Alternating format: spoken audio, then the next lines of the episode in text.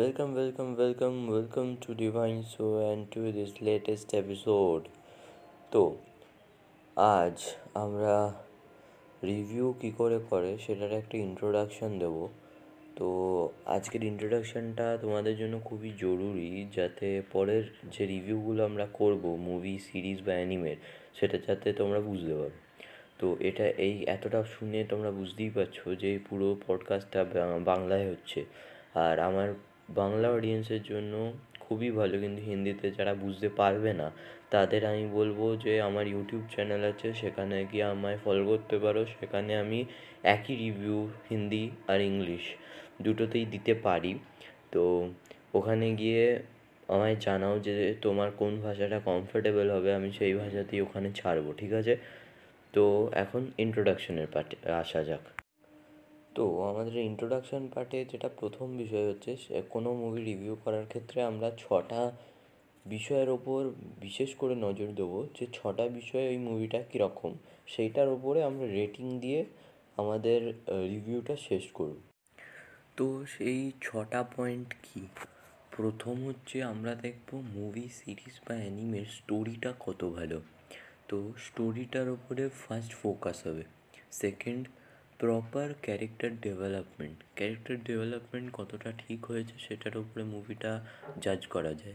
তো এই দুটোর পরে তিন নাম্বার হচ্ছে ওই মুভিটার বা সিরিজ বা অ্যানিমের ইন্ট্রো আর ওটার কিছু ভালো মুহূর্ত যেটা না থাকলে হয়তো মুভিটা সকল ফ্যানের কাছে ভালোভাবে পৌঁছায় না সেইটা। থার্ড হচ্ছে মিউজিক কতটা ভালো ওই অ্যানিমে সিরিজ বা মুভিটায় তারপরে চার নাম্বারে আছে সিনেম্যাটোগ্রাফি সিনেম্যাটোগ্রাফি কত ভালো?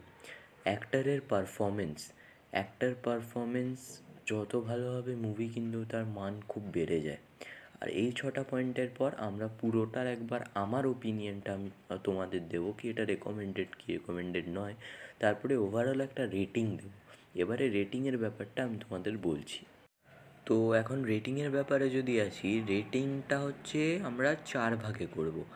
রেটিংয়ের প্রথম হচ্ছে এ এ হচ্ছে রেকমেন্ডেড আর খুবই হাই লেভেলের মুভি মানে যেটা দেখা জরুরি মানে খুবই ভালো মুভি তো এই এটার মধ্যে পাঁচটা ভাগ থাকবে A one A two A three A four R A five তো এ ফাইভ এ ফোরের থেকে বাজে এ ফোর এ থ্রি এর থেকে বাজে, এরকম, এরকমভাবে আমরা রেটিংটা করছি। আর এ ওয়ান যেটা, সেটা হচ্ছে একদম পারফেক্ট মুভি যেটাতে কোনো ভুল নেই এরকম কিছু। তো কোনো মুভি সিরিজ আর অ্যানিমে এতটাই পারফেক্ট হবে না যে এ ওয়ান পেয়ে যাবে। তো এখন যদি বি এর কথা বলা যায় এ এর পরে আসবে বি এবার বি রেটিংটা কি? বি রেটিং হচ্ছে রেকমেন্ডেড কিন্তু এ এর মতো নয়। মানে এ যেরকম হাই লেভেলের বি অতটা হাই লেভেলের নয়, কিন্তু দেখা দেখার দরকার। মানে দেখার মতো একটা সিরিজ মুভি বা অ্যানিমে তো এই বি এর মধ্যেও সেরকম পাঁচটা ভাগ থাকবে বি ওয়ান থেকে বি ফাইভ পর্যন্ত। তো এবার ওয়ান টু এর থেকে ভালো টু থ্রি এর থেকে ভালো এরকম হয়ে যাবে।